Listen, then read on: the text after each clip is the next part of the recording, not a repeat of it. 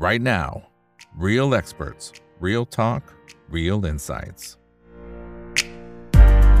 สวัสดีครับ สวัสดีเพื่อนๆนักลงทุนทุกคนนะครับ นี่คือ Right Now by อัปเดตทุกเรื่องที่นักลงทุนต้องรู้นะครับ และสำหรับวันนี้สิ่งที่เราต้องรู้ก็เป็นกรณีที่ทางฝั่งของ Fitch Ratings นะครับ ก็มีการลดอันดับเครดิตของสหรัฐอเมริกานะครับ ซึ่งจริงๆก่อนหน้านี้ก็มีความวิตกกังวลอยู่บ้างนะครับ แต่ว่าตอนนี้เป็นที่ชัดเจนแล้วนะครับ แล้วก็เป็นอีกหนึ่งปัจจัยที่กดดันตลาดหุ้นทั่วทุกมุมโลกเลยนะครับ ยุโรปตอนนี้ติดลบประมาณหลายๆ ตลาดเนี่ยอยู่ที่ประมาณ 2 จนถึง 2.5%สหรัฐอเมริกาตัวดาวโจนส์ฟิวเจอร์ก็ยังคงติดลบอยู่นะครับเอเชียเนี่ยไม่ต้องพูดถึงเลยนะครับก็ลงมาตั้งแต่ในช่วงแรกๆของการซื้อขายแล้ว เพราะฉะนั้นในบ้านเราเองนะครับที่มีการอ่อนตัวลงมาส่วนหนึ่งก็เป็นเรื่องของการเมือง แต่ว่าอีกส่วนหนึ่งก็เป็นความวิตกกังวลในเรื่องนี้ด้วยนะครับดังนั้นเดี๋ยวในวันนี้ก็จะเรียนเชิญทางด้านของพี่ออสตินเข้ามาร่วมพูดคุยกันนะครับว่าเอ๊ะมันมีประเด็นอะไรนะครับที่ทำให้ทางฝั่งของฟิชค่อนข้างจะกังวลเลยทีเดียวและพี่ออสตินกังวลหรือไม่นะครับนั่นคือสิ่งที่เราจะคุยกันนะครับวันนี้ได้รับเกียรติจากพี่ออสตินครับดรปิยศักดิ์มานะสารผู้อำนวยการอาวุโส ฝ่ายวิจัยการลงทุนบริษัทหลักทรัพย์ Innovest X จำกัดนะครับ สวัสดีครับพี่ออสตินครับผม สวัสดีครับน้องอีกสวัสดีท่านผู้ชมครับแหมมาเจอกันอีกแล้วคิดถึงคิดถึงใช่ครับอ่าต้องต้องเชิญมาเลยนะครับ เพราะว่าทางฝั่งของ Fish เนี่ยสถาบันจัดอันดับความน่าเชื่อถือ ชื่อดังระดับโลกครับเนี่ยนะฮะเขาก็ลดอันดับเครดิตของสหรัฐอเมริกาจากเดิม Triple A นะครับเหลือ AA บวกนะครับโอ้โหพอเห็นแบบนี้หลายคนตกใจนะฮะแต่จริงๆมันไม่ใช่ครั้งแรกถูกไหมฮะพี่ออสตินที่พวกอันดับอ่าจัดอันดับเครดิตเนี่ยมีการลดอันดับของสหรัฐอเมริกา ใช่ ก็ตอนปี 2011เนอะก็ถ้าเอ่อเราจำกันได้นะครับว่าบางท่านที่อายุถึงหรือว่าได้ศึกษาข้อมูลมานะน้องๆ อาจจะจะอายุไม่ถึงกันนะเออก็ผมพูดเหมือนพวกเราแก่มากเลยนะพี่ออสตินโอ้ยตอนนั้นน้องอีกเรียนเรียนอยู่บ้าง 2011ทำงานยังยังเรียนอยู่เนอะทำงานแล้วครับทำงานแล้วครับเอาทำงานแล้วเหรอเอาโอเค ก็รู้ใช่รู้รู้อายุกันแล้วครับครับครับก็ นะก็นั่นแหละ ในช่วงนั้นก็มีการปรับลดของ S&P นะครับผมตอนนั้นไปก็มีการทะเลาะกันเนอะระหว่างฝั่งของเดโมแครตและรีพับลิกันเหมือนกันเลยตัวเรื่องของคุณบารักโอบามานะเป็นประธานาธิบดีนะก็ไม่สามารถตกลงกันได้ในเรื่องของการเนี่ยเจรจาเรื่องเพดานหนี้เรื่องอะไรต่างๆเนี่ยก็เลยทำให้มีปัญหากันไป แต่คราวนี้เนี่ยก็ เป็น house ที่2นะก็คือ Fitch นะฮะที่ที่มีการปรับลดลงนะฮะ Fitch Rating เนี่ยก็ปรับเอ่อ Triple A เป็น Double A plus อย่างที่น้องอีกว่าเนอะนะซึ่งตอนนี้เลตติ้งน่าสนใจนะ ระดับเดียวกันนิวซีแลนด์ออสเตรีย แคนาดานะแล้วก็แล้วก็ รวมไปถึงตัวแถวๆฝรั่งเศสไอร์แลนด์เช็กอะไรเงี้ยแล้วก็ต่ำกว่าเดนมาร์กกับลักเซมเบิร์กนะแสดงว่าเนี่ยประเทศมีหลายประเทศแล้วที่ credit rating ดีกว่าอเมริกานะครับผมนะภาพสาเหตุของการที่ปรับลดครั้งนี้นะครับ ผมก็อย่างที่น้องอีกตั้งโจทย์หัวมานะว่ามาจากอะไรเนี่ยก็มี 3-4 ประการนะถ้าดูจากตัว statement ของทางฝั่งของ Fitch Rating นะ สำคัญที่สุดคือธรรมาภิบาลถูกกัดกร่อนนะครับผม erosion เนี่ยนะครับผมนะการกัดกร่อนของธรรมาภิบาลเนี่ยก็ หลักๆนะฮะคือจริงๆเขาบอกว่าเป็นมาแล้วตั้งแต่กว่า 20 ปี หลัก ๆ ก็คือเรื่องของการสู้รบกันอย่างที่เราเห็นกันเนี่ยระหว่างเดโมแครตกับริพับลิกันในเรื่องของตัวเพดานนี้เอ่ยในเรื่องของการที่ว่าถ้าไม่ผ่านในตัว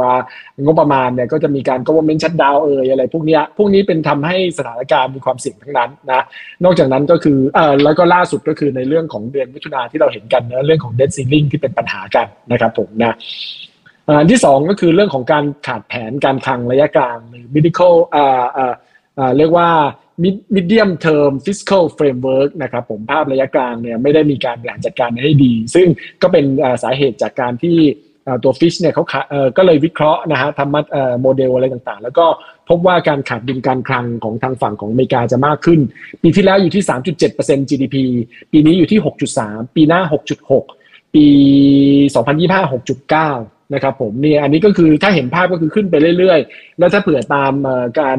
มาตรการของ IMF นะครับผมตัวมาตรวัดของ IMF เนี่ยเขาให้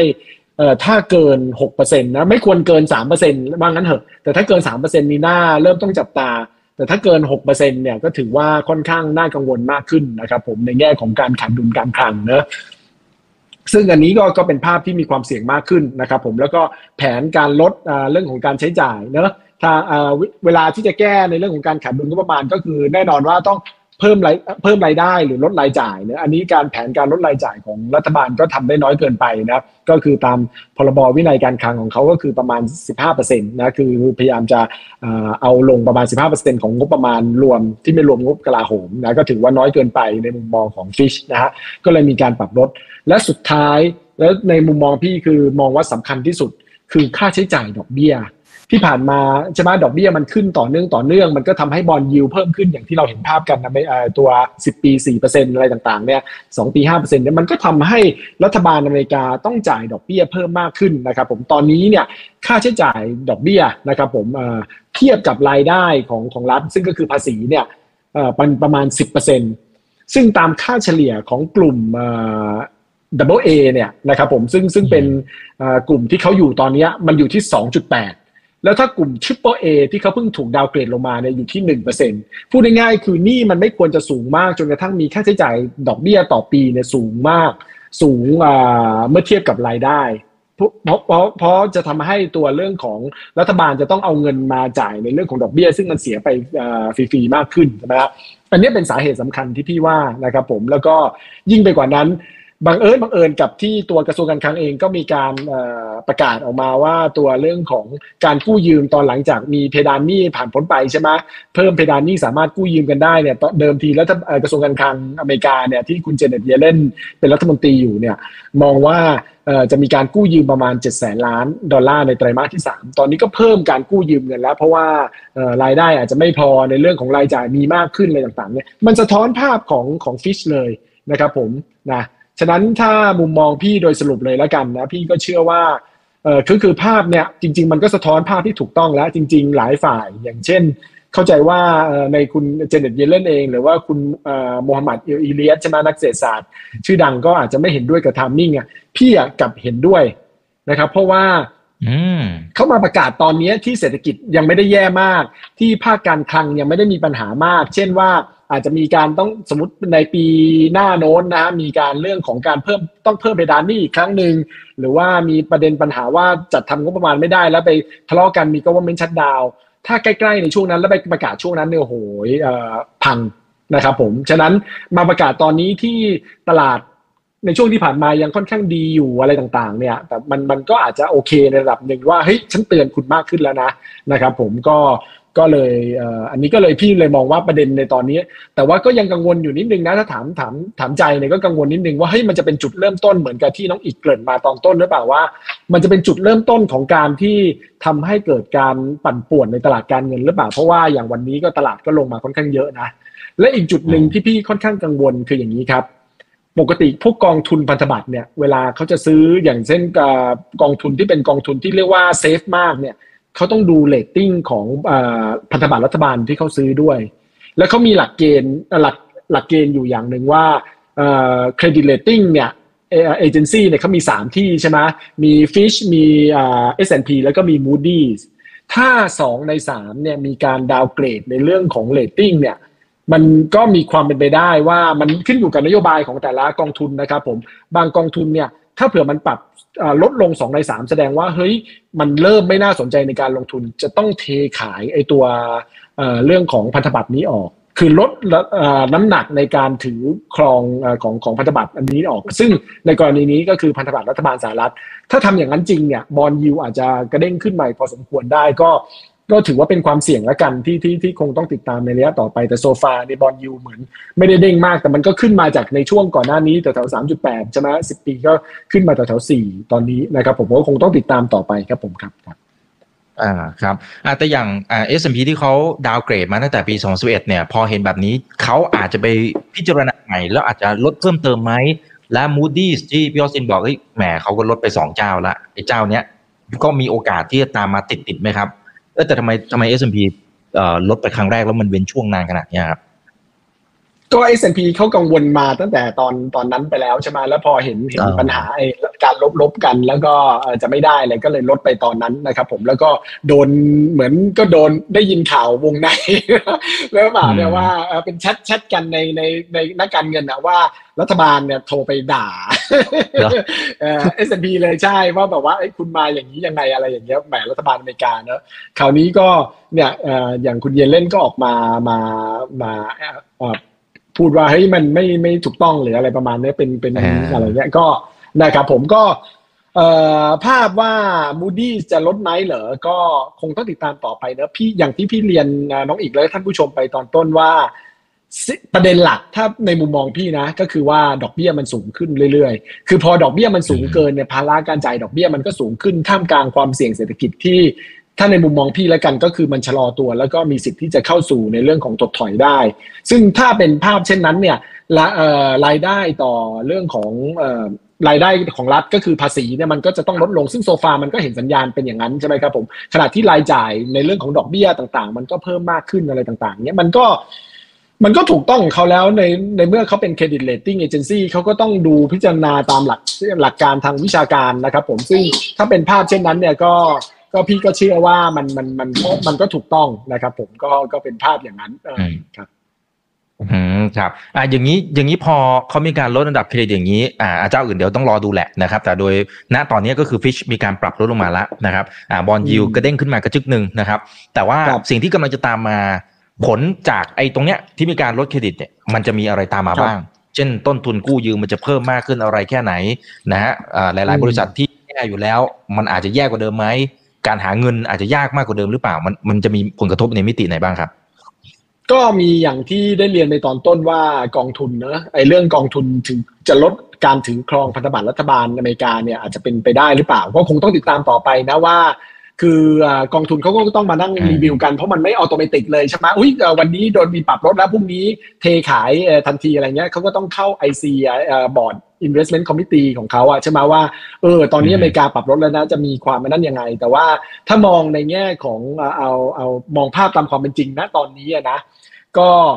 พี่เชื่อว่าเอ่อภาพเศรษฐกิจอเมริกามันจะแย่แย่ๆแย่ลงเรื่อยๆนะครับผมในระยะต่อไป ซึ่งมันจะทำให้ตัวพวกเอ่อบริษัทที่เป็นบริษัทเอ่อเรียกว่าที่ออกจังบอลหรือว่าเป็นไฮยูบอลเนี่ยจะมีอืมความเสี่ยงมากขึ้น ฉะนั้นไฮยูเนี่ยแน่นอนว่าเสี่ยงอยู่แล้ว นะครับผม investment grade เนี่ยมันจะ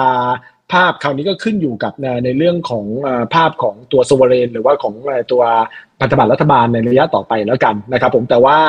ถ้ามันมองในภาพนี้นะฮะคือในฝั่งของพันธบัตรรัฐบาลเนี่ยในส่วนตัวก็ยังเชื่อว่าไม่น่าจะมีผลมากนะครับผมอันนี้เรียนเรียนตอนนี้ก่อนเนอะนะฮะก็ก็คงสถานการณ์มันเปลี่ยนเปลี่ยนไปได้ง่าย แต่ว่าในปัจจุบันนี้เนี่ยมองว่าเพราะเพราะสาเหตุก็คือว่าอย่างหนึ่งก็คือ ตอนนี้ผลตอบแทนพันธบัตรมันก็ขึ้นมาค่อนข้างสูงแล้ว แล้ว looking forward ถ้ามุมมองพี่นะ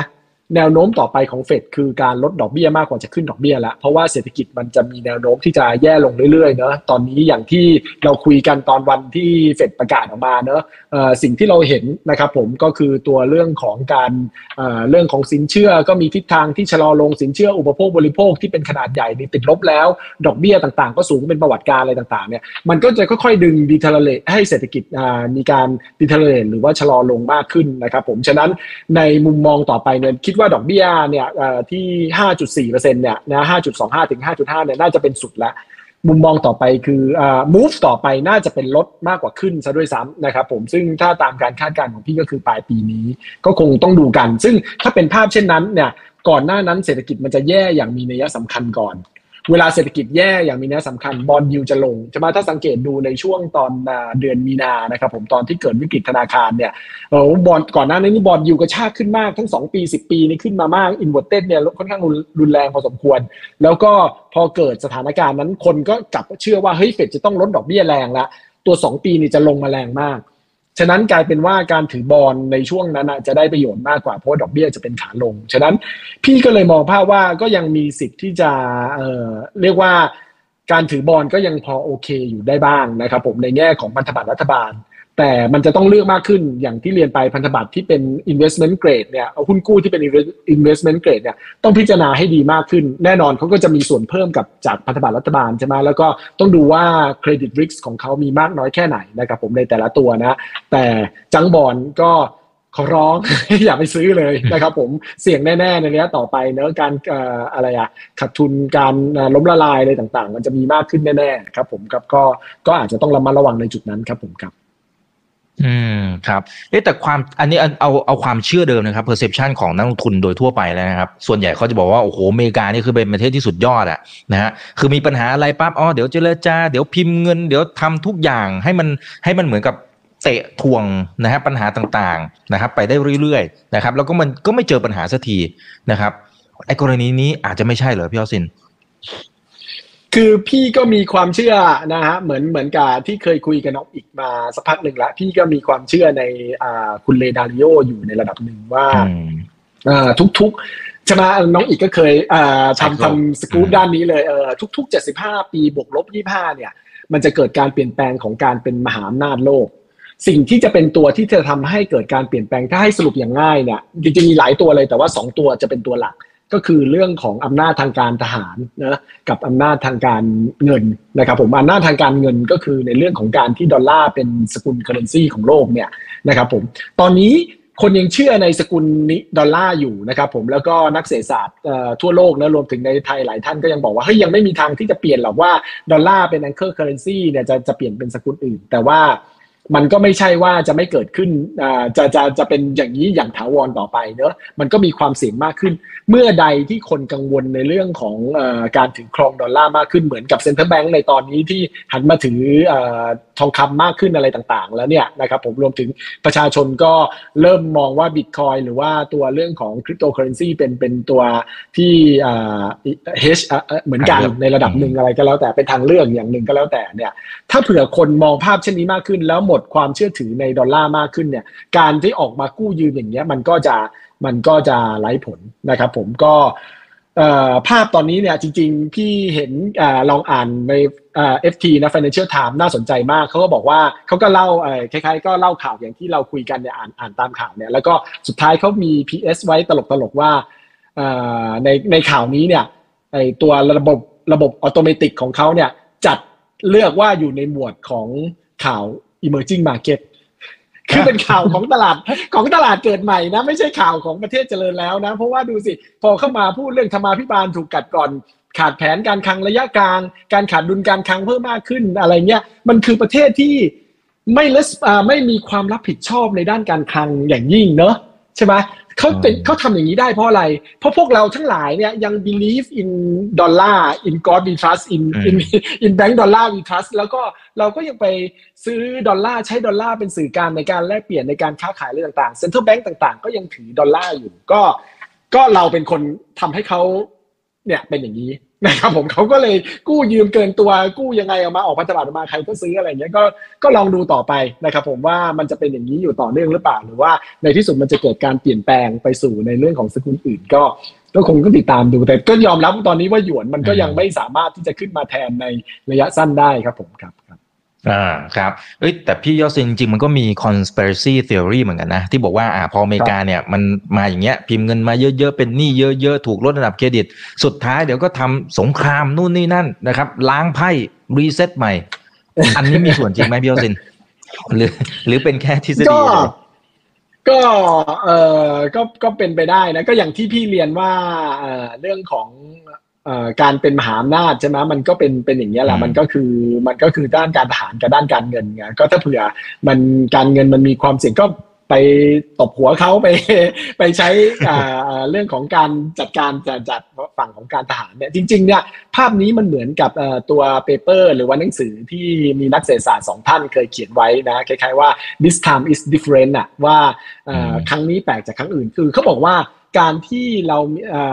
ไม่ว่าจะเป็นตั้งแต่ในอดีตใน 5,000 ปีที่ผ่านมาจนถึงปัจจุบันเนี่ย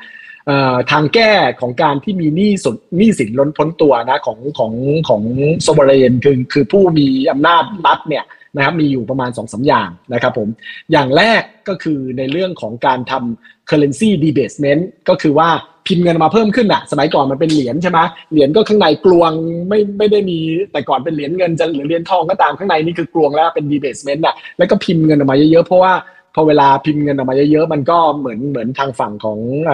ทางการก็ยังมีอำนาจในการจับจ่ายต่ออะไรต่างๆใช่ไหมหรืออันที่สองก็คืออเรื่องของอเบี้ยวหนี้เขาไปซึ่งหน้าใช่ไหมก็เอ่ออืมอะไรอย่างเงี้ยหรืออันที่สามคือถ้าเผื่อเขาไม่ยอม ก็ตัดหัว ตัดหัว ตัดหัว แม่ทิ้งซะอะไรอย่างเงี้ยนะครับ ผมก็ตัดหัวเลยอะไรเงี้ยที่เอ่อ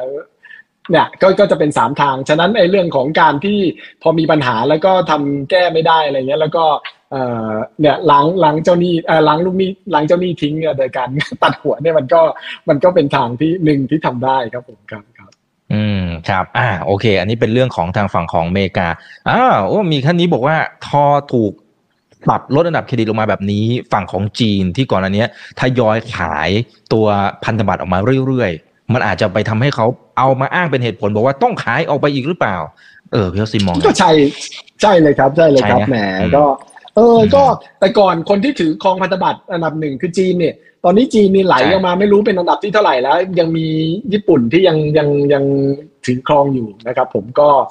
ก็นั่นแหละนะแบงค์แบงค์ชาติบ้านเราก็ถือหันมาถือทองคำเยอะขึ้นอะไรเงี้ยเนอะใช่ไหมเออเนี่ย ท่านท่านเอ่อเนี่ย ผู้นำยุคยุคนี้อะไรเงี้ย ท่านผู้ว่ายุคนี้ก็ก็ก็มองภาพว่าเป็นอย่างนั้นหรือเปล่า อืม ครับครับอ่าโอเคได้ครับ อันนี้เป็นทางฝั่งของอเมริกา แต่ว่าจริงๆ วันนี้ตอนช่วงบ่ายๆเนี่ยมันก็มีเรื่องของการประชุมคณะกรรมการนโยบายการเงินนะครับหรือว่ากรงงก็มีการขึ้นอัตราดอกเบี้ยนะจาก 2%เป็น 2.25%นะครับซึ่งจริงๆ มันก็ครับมันก็เป็นไปตามความคาดหมายของหลายๆ ฝ่าย แต่ เอ๊ะเหมือนพี่ยอดซินจะไม่เห็นด้วยสักเท่าไหร่นะครับเหตุผลครับที่เขาให้เขาบอกว่าเอ้าเนี่ยดูเศรษฐกิจมันก็ยังมีแนวโน้มฟื้นตัวต่อเนื่องภาคการท่องเที่ยวก็ดี การบริโภคภาคเอกชนก็ดี เฮ้ยฟังดูมันก็มันก็ดีหรือเปล่าพี่ยอดซินไม่เห็นด้วยตรงไหนฮะไม่เห็นด้วยทั้งหมด จริงเหรอก็ทั้งหมดเนี่ยยังไงยังไง ก็ตัวเลขอะไรอย่างนี้ถ้าไปมองแค่ตัวเลขเศรษฐกิจนะ ที่เขาประกาศออกมาเองนะครับ ผมในช่วงอะไรอะ ในเมื่อวันที่สามสิบเอ็ดนะกรกฎาเนี่ย วันวันสิ้นสิ้นเดือนที่ผ่านมาเนี่ยก็เอ่อหกห้าในหกตัวเนี่ย ติดลบ นะครับผมจริง ๆ พี่ส่งสไลด์ให้ให้น้องด้วย ถ้าดูในสไลด์ที่ห้านะครับผมก็จะเห็นภาพว่าตัวเนี่ยจริงคืออทางฝั่งของแบงก์ชาตินะเออเนี่ยนะอันเนี้ยเป็นอาจจะตัวเลขนิดนึงนะครับผมถ้าเผื่อหลายท่านดูอาจจะแคปหน้าจอไว้แล้วค่อยดูทีหลังหรืออะไรต่างๆนะคือซ้ายมือบนนะฮะที่เป็นกราฟเส้นๆเนี่ยนะครับผมหรือว่าดูตัวเลขก็ได้หกตัว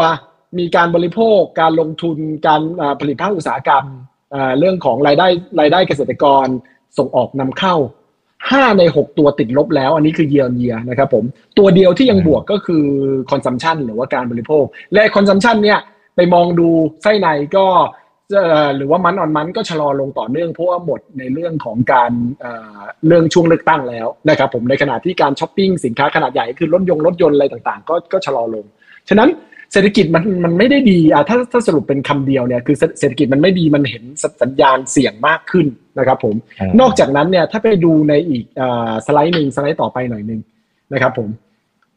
อ่าภาพซ้ายบนเนี่ยที่เป็นสามกราฟนี่คือนี่จริงๆคือคือกราฟแบงก์ชาติทั้งนั้นเลยนะครับ เอามาเอามาให้ดูอืมนะฮะก็คือจะเห็นว่ารายจ่ายประจำรายจ่ายลงทุนของภาครัฐนะก็ติดลบ นะรายจ่ายประจำติดลบ 6.6%รายจ่ายลงทุนลบ 3.6%รายจ่ายรัฐวิสาหกิจติดลบ 37%ติดลบในเดือนนี้ในช่วงนี้สาเหตุเพราะอะไร ก็อย่างที่เราคุยกันว่าพอรัฐบาลไม่อยู่ใช่ไหมก็กลายเป็นรัฐบาลรักษาการใช่ไหมท่านผู้ดูแลในเรื่องของกระทรวงทบวงกรมต่างๆนะฮะเขาเขาก็อาจจะเรียกว่าให้เกียรติรัฐบาลใหม่มั้ง นะฮะก็คงไม่ไม่มีการเร่งในเรื่องของมาตรการเเรื่องโครงการต่างๆ ที่มีการวางแผนไว้อยู่แล้ว อันนี้ไม่ใช่บัตเจตนะ อันนี้คือภาพณปัจจุบัน ซึ่งซึ่งบัตเจตมันผ่านมาแล้ว แต่ว่าได้เงินมาแล้วแต่ไม่ได้เบิกจ่ายจริง ๆ นะครับ แค่นี้มันก็แย่อยู่แล้วเนอะก็พี่ก็เคยคุยกันเนอะว่า ถ้านโยบายการคลังมันเริ่มตึงตัว เพราะว่าการเมืองมันมีปัญหาใช่ไหมแล้วการเมืองเนี่ยวันนี้วันพรุ่งนี้ก็ไม่รู้ว่าจะเป็นยังไงต่อไป ไม่รู้จะได้รัฐบาลเมื่อไหร่เนอะไม่รู้สิจะได้แล้ววันที่สี่อย่างที่มองกันหรือเปล่าไม่รู้นะแต่ว่าเอ่อเอ่อตัวสมมติฐานกลางของเราก็คือได้รัฐบาลเอาในเดือนกันยาตุลาแถวนั้นนะครับผมซึ่งถ้าเป็นอย่างนั้นเนี่ยการขาดในเรื่องของรัฐบาล ก็ยิ่งจะทำให้เรื่องของการเบิกจ่ายก็ยิ่งมีปัญหานโยบายการคลังมันติดลบอยู่แล้ว มันมีปัญหาอยู่แล้วใช่ไหมฮะจากการตึงตัวโดยพฤตินัยจากภาพเนี่ยที่เห็นเนี่ยนโยบายการเงินยิ่งไปตึงตัวมากขึ้นใช่ไหมจากการขึ้นดอกเบี้ยแค่ในปัจจุบันเนี่ยสินชงสินเชื่ออะไรต่างๆ ก็มีปัญหาแล้วถ้าดูไอ้ตัวรายงานของแบงก์ชาติเองนะไอ้ตัว powerpoint ของเขาเองเนี่ยคราวนี้ไม่ไม่ได้ออกมาพูดคุยกันละเพราะว่าสินเชื่อก็ติดลบ การลงทุนเนี่ยก็ตัวเลขที่พี่โชว์เมื่อกี้เนี่ยก็ติดลบเนาะมันก็เป็นภาพเช่นนั้นนะแล้วก็ NPL ก็เพิ่มมากขึ้น SM ก็เพิ่มมากขึ้นนะก็ ก็ไม่รู้เหมือนกันนะคือแค่ปัจจุบันก็แย่อยู่แล้ว นี่ยังขึ้นดอกเบี้ยไปอีกครั้งหนึ่งแล้วถ้าดูตัวการแถลงข่าวของดรปิตินะครับ ผมก็ด้วยความเคารพนะ แต่ว่าก็ดูเหมือน อ่าเหมือนมันไม่ค่อยสมูทมากขึ้นว่าอย่างนั้นละกันนะครับผมถ้าถ้าดูในในภาพเช่นนั้นนะครับผมแล้วก็คำถามจากผู้สื่อข่าวทั้งหลายก็ก็คือเป็นในในทำนองว่าเฮ้ยภาคส่งออกก็จะแย่อยู่แล้วนะ แล้วก็ในในประเทศก็ชะลอลงอะไรต่างๆ ท่านท่านก็มีการตอบไปตามตามที่เราก็ได้ข่าวได้ข่าวกันนะเนาะแต่ว่า ก็ด้วยภาพอย่างเงี้ยมันก็พี่ก็ก็อย่างที่เรียนน้องอีกตอนแรกว่าไม่เห็นด้วยตรงไหนก็ไม่เห็นด้วยทั้งหมด นะครับผมนะสินเชื่อสินเชื่อก็แย่แล้ว แล้วก็การตึงตัวทางการเงินก็เพิ่มมีมากขึ้นอะไรต่างๆนะครับผมนะส่งออกก็ยังแย่แล้วก็แย่ยาว แล้วเขาก็ยอมรับนะแบงค์ชาตินะฮะดรปิติเองก็ยอมรับว่าคาดการการส่งออกผิดผิดผิดพลาดไปเนาะแต่ก็ยังเชื่อว่าส่งออกจะกลับมาในช่วงปลายปีก็ก็ก็มองอย่างนั้น เอาอย่างนี้แล้วกันตอนนี้ส่งออกห้าเดือนเนี่ยหกเดือนโทษครับ มันติดลบไปประมาณห้าเปอร์เซ็นกว่า พี่เฮาส์พี่เนี่ยอาจจะเป็นแบร์ที่สุดแล้วในเรื่องส่งออกก็คือติดลบสองเปอร์เซ็นไปปลายปี ถ้าติดลบสองเปอร์เซ็นในปลายปี แสดงว่าจากนี้ไปจนถึงสิ้นปีเนี่ยส่งออกจะต้องเป็นบวกเดือนละหนึ่งหนึ่งถึงสองเปอร์เซ็นเพื่อจะดึงไอ้ที่ติดลบห้าเปอร์เซ็นให้ดึงขึ้นมาเห็นเห็นภาพใช่ไหมให้ยังติดลบอย่างอ่อนๆ แต่แบงก์ชาติหรือกระทรวงการคลังหรือว่าที่อื่นๆเนี่ยมองติดลบแบบระดับสูงกว่านะฮะก็ก็ลองดูเลยกันแล้วกันนะฮะว่าว่าว่าภาพเป็นยังไง ท่องเที่ยวก็ ตัวตอนนี้นักท่องเที่ยวประมาณ 20เท่าไหร่อะ24 ล้านคนใช่ไหมยี่โทษครับ 12.9 ล้านคน คือถ้าเผื่อเลทนี้ไปทั้งปีเนี่ยก็อาจจะประมาณ 24 24ถึง26 ล้านคนเลสเซแถวๆนั้นใช่ไหมจะให้นักท่องเที่ยวขึ้นมาเป็นเหยียบๆ30 ล้านคนที่ที่แบงค์ชาติว่าได้เนี่ยก็คือต้องต้องมีการเพิ่มมากขึ้นมากในช่วงเดือนท้ายๆนะสามเดือนหลังอาจจะต้องมาเดือนละล้านคนเพิ่มขึ้นจากที่ประมาณการเดิมเนี่ยก็ก็ คงต้องดูกันนะฮะคือไม่ว่าจะเป็นฝั่งไหนเนี่ยมันก็ถือว่ามีความสำหรับพี่พี่ก็มองเป็นความเสี่ยงมากขึ้นแล้วกันเนอะนะแล้วก็ส่วนเงินเฟ้อพี่ก็มองว่าให้ล่าสุดมันก็คือ 0.2เนอะนะครับผมแล้วก็มีโมเมนตัมว่ามีสิทธิ์ที่จะลงไปติดลบได้ด้วยนะครับผมก็ก็คงต้องดูกันแล้วกันนะครับผมแบงก์ชาติก็ออกมายอมรับในจุดนี้ว่าเงินเฟ้อเนี่ยไอ้ที่เขามอง 2.5%เนี่ยอาจจะไปเป็นเป็นปีหน้าไปก็ ก็โอเคนะครับผมก็คงลองดูแล้วก็เหมือนมีคำถามจากตัวผู้สื่อข่าวนะฮะว่าเออแล้วแล้วเรื่องประเด็นเรื่องการส่งผ่านเงินเฟ้อที่แบงก์ชาติบอกตอนแรกว่า เห็นสัญญาณการส่งผ่านเงินเฟ้อจากผู้ผลิตเป็นผู้บริโภคอะไรต่างๆ ก็ก็เหมือนก็จะเงียบๆไปในประเด็นนี้นะก็ก็ไม่ได้แตะในในประเด็นนั้นนะครับผมนะก็ ฉะนั้นภาพรวมพี่ก็ว่าครั้งนี้ขึ้นคงเป็นครั้งสุดท้ายแล้วเพราะว่าเขาก็ส่งสัญญาณมานานว่าจะขึ้นใช่ไหมนี่ครัวลงครัวเรือนอะไรเงี้ยเขาบอกว่าไม่เกี่ยวหรอกมีมาตรการจัดการ แล้วฉะนั้นดอกเบี้ยก็เป็นส่วนดอกเบี้ยพร้อมจะขึ้นได้อะไรเงี้ยก็แล้วเศรษฐกิจไทยก็แข็งแกร่งเต็มที่อะไรเงี้ยฟื้นเท่ากับตอนโควิด แล้วอะไรเงี้ยก็ก็โอเคนะฮะก็หวังว่าจะเป็นอย่างนั้นละกันนะครับ ผมแต่ว่าสัญญาล่าสุดอย่างที่เห็นภาพเนี่ยมันไม่ใช่อย่างนั้นครับผมครับ มันเป็นไปได้ไหมพี่ออสตินว่าหนึ่งคือ เช่น ทางฝั่งของแบงก์ชาติเราเนี่ยอาจจะขึ้นดอกเบี้ยช้ากว่าหลาย ๆ ประเทศโดยเฉพาะประเทศที่พัฒนาแล้วที่ที่ไปก่อนหน้านี้นะครับ ก็เลยมายังคงขึ้นอยู่ กับประเด็นที่สองคือเอ่อมันอาจจะเป็นในแง่ของเช่นทำเขาเรียกอะไร policy space นะฮะคือขึ้นไปก่อน อนาคตไม่รู้แล้วเดี๋ยวว่ากัน อาจจะอาจจะได้มีช่องในการลดมันเป็นสองประเด็นนี้ไหมเขาเลยขึ้นแต่อาจจะไม่ได้พูดตรง ๆ ถ้าเราวิเคราะห์อย่างนี้เป็นไปได้ไหมพี่ออสินคือประเด็นแรกเนี่ย พี่ก็เออโอเคก็คือจริงๆก็ชื่นชมในปี 2021 ต่อ 22 ใช่ไหมที่เขาขึ้นอย่างค่อยเป็นค่อยไปในขณะที่นักเศรษฐศาสตร์เอกชนบางท่านนี่ก็เรียกร้องให้ขึ้นปื้ดๆเลยอะไรอย่างนี้ใช่ไหมพี่ก็บอกว่าเฮ้ยเงินเฟ้อมันก็ชั่วคราวระดับหนึ่งอะไรต่างๆ ซึ่งแบงก์ชาติเขาก็คำนวณมีโมเดลเขาที่ที่ที่เจ๋งอะแล้วก็ออกมาก็ได้ก็ค่อนข้างตรงเลยนะก็ขึ้นอย่างค่อยเป็นค่อยไป แล้วเงินเฟ้อมันก็ค่อยลง ก็ก็ก็เห็นด้วยในจุดนั้นนะครับผมแต่ว่าคราวนี้ประเด็นว่า ไอ้ส่วนต่างของอัตราดอกเบี้ยเนี่ยจริงๆพี่ก่อนหน้านี้เขาก็ไม่ได้ยอมรับว่าว่ามันมีผลต่อการตัดสินใจนโยบายการเงินของเขา ตอนนี้ถ้าเขามาหันมายอมรับในจุดนี้ก็แสดงว่าอ้าวแล้วที่ผ่านมาแล้วมันคืออะไรอันที่หนึ่งอันที่สองก็คือว่าถ้ามันเป็นจริงก็คือว่าพวกเฟดพวก ECB เขายังดอกเบี้ยสูงกระฉูดของเราต่ำๆสองสองเปอร์เซ็นต์อะไรเงี้ยสองจุดสองห้าอะไรเงี้ยต่างกันมากเนี่ย มันทำให้เงินบาทอ่อน ก็ดีสิเพราะว่าเศรษฐกิจกำลังแย่อยู่ส่งออกติดลบห้าเปอร์เซ็นต์เย a r to date อะไรแถวนี้เนี่ย ถ้าเป็นอย่างนั้นเนี่ยอย่างน้อยถ้าบาทอ่อนลงไปหนึ่งบาท มันก็ทำให้รายได้เอ่อเอ่ออะไรอะรายได้เข้าประเทศเนี่ยเพิ่มขึ้นประมาณ 2 ล้านเอ่อสองหมื่นสองพันล้านบาทเลยใช่ไหมเพราะว่าเอ่อเป็นรูปดอลลาร์สหรัฐเดือนเดือนหนึ่งมีประมาณ 2 2 0 0 0 ล้านในตัวเรื่องของการส่งออกใช่ไหมมันก็ช่วยทันทีนะครับผมแล้วถามว่าไม่รู้นะ ในมุมพี่นะ เงินเฟ้อตอนนี้เนี่ยมัน 0.2อะ ใช่ป่ะมันไม่มีความจำเป็นเลยที่จะไปต้องไปขึ้นดอกเบี้ยอีกนะครับผมก็ก็ก็มองภาพเช่นนั้นอีกอีกประเด็นหนึ่งคืออะไรนะอ๋อ policy space ใช่ไหมครับ policy space ไอประเด็นเนี้ยอืมใช่อันนี้ประเด็นนี้ก็เคยเคยเป็นเหตุ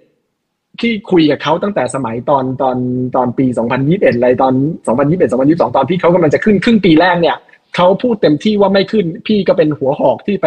ไปถกกับเขาแล้วบอกว่าควรจะขึ้นแล้วก็บอกว่า ถ้าเศรษฐกิจมันจะแย่เราควรจะมี policy space หน่อยหนึ่งนะอะไรเงี้ยก็ก็เลยก็ก็ก็เลยก็ค่อนข้างยินดีที่เขาเอาประเด็นนี้มาพิจารณาด้วยนะครับผม แต่ว่าถ้าเป็นสาเหตุนี้เนี่ยหรือเป็นประเด็นนี้เนี่ยพี่ก็คิดว่าเขาคงไม่ค่อยกล้าที่จะเออเอาความเห็นส่วนตัวนะ คือไม่ค่อยกล้าที่จะพูดมากเหมือนกับอย่างที่น้องอีกพูดไป เพราะว่า ถ้าแบงก์ชาติออกมายอมรับว่าฉันขึ้นดอกเบี้ย เพราะว่าฉันเห็นว่าจะเกิดวิกฤตในอนาคต ฉันจะได้มีรูมในการลดดอกเบี้ย ฟังอย่างนี้คนมันจะแพนิคไหมก็น่าจะแพนิคเนอะใช่ไหมฉะนั้นเขาก็คงไม่กล้ายอมรับตรงนี้ ซึ่งมันก็อาจจะเป็นเหตุผลอันอันนี้ได้ ซึ่งถ้าเป็นเหตุผลนี้พี่ก็ชื่นชมด้วยนะ แต่ว่าถ้าถามใจมาหักลบกับในเรื่องของภาพเศรษฐกิจหักลบกับประเด็นเสี่ยงอะไรต่างๆ ในช่วงนี้เนี่ยพี่ว่ามันไม่ควรขึ้นแล้ว นะครับผมแล้วก็ในการประชุมตัว analyst meeting ที่เขาเรียกว่า monetary policy forum อะไรต่างๆ ที่ครั้งที่ผ่านมาเนี่ยเขาก็ค่อนข้างเน้นในเหลือเกินในแง่ที่ว่าดอกเบี้ยนโยบายเนี่ยถ้าเศรษฐกิจกลับมาปกติ ดอกเบี้ยนโยบายควรจะสูงกว่าพูดง่ายๆเลยนะ ก็คือสูงกว่าเงินเฟ้อหน่อยนึงนะเพื่อที่จะทำให้เขาบอกว่าเป็นภาพอย่างนี้เศรษฐกิจมันจะดีในระยะยาวมีเสถียรภาพมากกว่านะครับผมพอฟังฟังอย่างนี้ก็คือ จริงๆเนี่ยถ้าถ้ามองภาพจริง ๆ คือเขาอยากขึ้นไป 2.5 นะครับผมแต่ว่าความตอนนี้ความเสี่ยงเศรษฐกิจมีมากขึ้นก็เลยทำให้ ก็เหมือนพอแถลงตอนแถลงข่าวนี้เขาก็ออกมา balance ในในวิวของเขามากขึ้นนะครับผมแต่ว่าจริง ๆ ถ้าเป็นภาพอย่างเงี้ยเขาอยากขึ้นเป็นสองเหมือนไป 2.5 อย่างที่ก่อนหน้านี้จะมีอ่าหนึ่ง house ใช่ไหมก็คือ house เพื่อนบ้านของของพี่นะก็ SCB EIC อะเขาก็เขา call 2.5 มามาโดยตลอดเลยนะ ในช่วงคือเขาเคย call 2 แล้วเขาขึ้นขึ้นมาเป็น 2.5 เพราะว่าเขาบอกว่าถ้าอยากให้ดอกเบี้ยไปสู่ระยะยาวมันควรจะเป็นเท่านั้น แต่เขาก็ consistent ในระดับหนึ่งนะ เพราะว่า เขามองภาพว่าปีนี้เศรษฐกิจถ้าจะไม่ถ้าเขายังไม่เปลี่ยนนะคือ 3.9 ปีนี้คือเขามองภาพเศรษฐกิจไทยคือโต 3.9 ถ้าดอกเบี้ยจะขึ้นไป 2.5 ก็ก็โอเค ในขณะที่แบงก์ชาติเนี่ยเข้าใจว่าดอกเบี้ยเอ่อ GDP คือประมาณ 3.6 นะแล้วก็ดีไม่ดีอาจจะมีการปรับลดในครั้งต่อไปด้วยเพราะว่าเงินเฟ้อก็ลงมากเขาก็คงมีการปรับลดอะไรเงี้ยถ้ามันเป็นอย่างนั้นเนี่ยดอกเบี้ยควรจะขึ้นสูงเหรออันนี้พี่ก็เดาอยู่นะฮะส่วนมุมของพี่พี่ก็มองว่า ปีนี้ GDP 2.7อะก็ก็ความเสี่ยงต่างๆ ทั้งทั้งส่งออกทั้งภาคการคลัง ทั้งภาคการเงินทั้งเอลนินโยอะไรต่างๆเนี่ยมันจะมาประดังประเดในช่วงครึ่งปีหลังมากขึ้นนะครับผมถ้าเป็นอย่างนั้นเนี่ยดอกเบี้ยควรที่จะอยู่ในระดับต่ำและ move ต่อไปพี่ก็มองว่าควรจะเป็นการลดมากกว่าขึ้นซะด้วยซ้ำอาจจะไม่ใช่ครั้งนี้นะ แต่ move ต่อไปเนี่ยแบงก์ชาติคงน่าจะปิดประตูขาขึ้นอย่างค่อนข้างชัดเจน แล้วก็ในระยะต่อไปคือเรื่องของการลดดอกเบี้ยซะด้วยซ้ำครับผมครับ อืมอืมครับอ่าแต่การขึ้นดอกเบี้ยรอบนี้เนี่ยไอสิ่งที่หลายคนก็กลัวแหละ ก็คือคนไทยก็เป็นหนี้เยอะใช่ไหมครับหนี้โครเรือนก็สิบหกล้านล้านนี่ยังไม่นับ ยังไม่นับไอตัวหนี้นอกระบบอะไรต่างๆนะผู้ประกอบการผมว่าเอาเข้าจริงนะ หลายคนอาจจะเริ่มไม่ไหวนะ เพื่อนๆที่ทำธุรกิจ ด้วยกันเนี่ยนะครับ หลายคนเขายอมรับเลยว่ามันเจอหลายดอกอะพี่ยอสิน เจอทั้งตั้งแต่โควิดนะครับ เจอมาอ่าการแข่งขันก็สูงขึ้น รายใหญ่ก็หันมาเล่นตลาดที่รายเล็กรายกลางเล่นกันอยู่โหมันสะบั้นหันแหลกมากอะพี่ยอสินมันไหวไหมฮะแหมถามนี่เหมือนเหมือนเหมือนมีอารมณ์นิดนึงหรือเปล่าเห็นใจเพื่อนๆเห็นใจเพื่อนๆในวงการคำถามที่น่าสนใจนะ ที่น้องอีกถามคราวที่แล้วที่มาคุยในเรื่องกรงงคือว่า เขาขึ้นดอกเบี้ยอย่างนี้เนี่ยเขาไม่ได้พิจารณาเหรอว่าบอลในตลาดเอ่อเนี่ยมันเริ่มมีผิดนัดชำระหนี้มากขึ้นมากขึ้นแล้วนะใช่ไหมน้องอีกถามคราวที่แล้วเนี่ย พี่ก็เออน่าสนใจแล้วพี่ก็เนี่ยคอยคอยตามต่อเนื่องนี่ก็เริ่มมากขึ้นเนี่ยรู้สึกว่ามาอีกล่าสุดเหมือนอสังออหาลมาอีกสไตล์ใช่ไหมเออใช่ไหมฮะครับแล้วก็มีเอ่อในนุสงนุสาอะไรเงี้ย คือมันแย่มากขึ้นนะแบงก์ชาติเนี่ยใน presentation ของเขาก็จะพูดว่า เออต่อให้เอ่อเอ่อตัวสินเชื่อของเขาติดลบ ใช่ไหมครับผมหมายถึงสินเชื่อที่ธนาคารปล่อยไปตอนนี้เยียร์เยียร์โกรดเนี่ยติดลบแล้ว แต่ไอตัวเรื่องของไอการที่บริษัทเนี่ยระดมทุนผ่านบอลเนี่ยยังเยอะอยู่ แต่ว่าประเด็นที่อาจจะไม่ได้พูดกันคือภาพเนี้ยประเด็นคือภาพเนี้ยคือความเสี่ยงในเรื่องของการผิดนัดชำระหนี้ที่มากขึ้น และกลายเป็นว่าในอีกฝั่งหนึ่งเข้าใจว่าเมื่อเมื่อปลายเดือนที่ผ่านมา การประชุมร่วมกันระหว่างกรงงกับกนส กลับมาพูดชัดเจนว่าความเสี่ยงภาคการเงินในระยะต่อไป คือเรื่องของการผิดนัดชำระหนี้ของพันธบัตรของของคุณกู้อะไรต่างๆ ตามที่น้องอีกเคยได้ถามไว้เมื่อเมื่อคราวที่แล้วเนี่ย มันชัดเจนเลยว่าทั้งหมดทั้งมวลเนี่ยพี่ว่านะก็ก็ด้วยความเคารพแต่ว่าด้วยพี่ว่าสาเหตุสำคัญส่วนหนึ่งก็คือนโยบายการเงินที่เป็นตัวเกินไปแหละนะครับ ผมก็ก็เป็นหลักเหมือนกันเนอะก็คงต้องลองติดตามดูนะครับ ว่าว่าภาพต่อไปในว่าเป็นยังไงเนอะ ครับผมว่าว่าว่าว่าว่าจะมีการปรับเปลี่ยนในเชิงนโยบายยังไงบ้างครับผมครับครับได้ครับอ่าโอเคเอาละครับ ก็เชิญพี่ออสตินมาวิเคราะห์กันทั้งทางฝั่งของอเมริกาแล้วก็บ้านเราด้วยนะครับ เดี๋ยวครั้งหน้าเป็นเรื่องไหนเดี๋ยวรอติดตามนะครับ พี่ออสตินขอบคุณมากเลยนะครับขอบคุณมากครับผม ครับ นี่คือไรนาบายอีกบรรพททุกเรื่องที่นักทุนต้องรู้ครับ สวัสดีครับ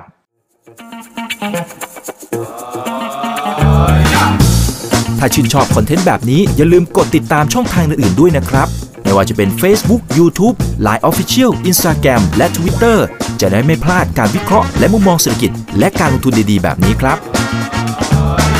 อย่าลืมนะครับว่าเริ่มต้นวันนี้ดีที่สุด ขอให้ทุกท่านโชคดี และมีอิสรภาพในการใช้ชีวิต ผมอีกบรรพฒนาเพิ่มสุขครับ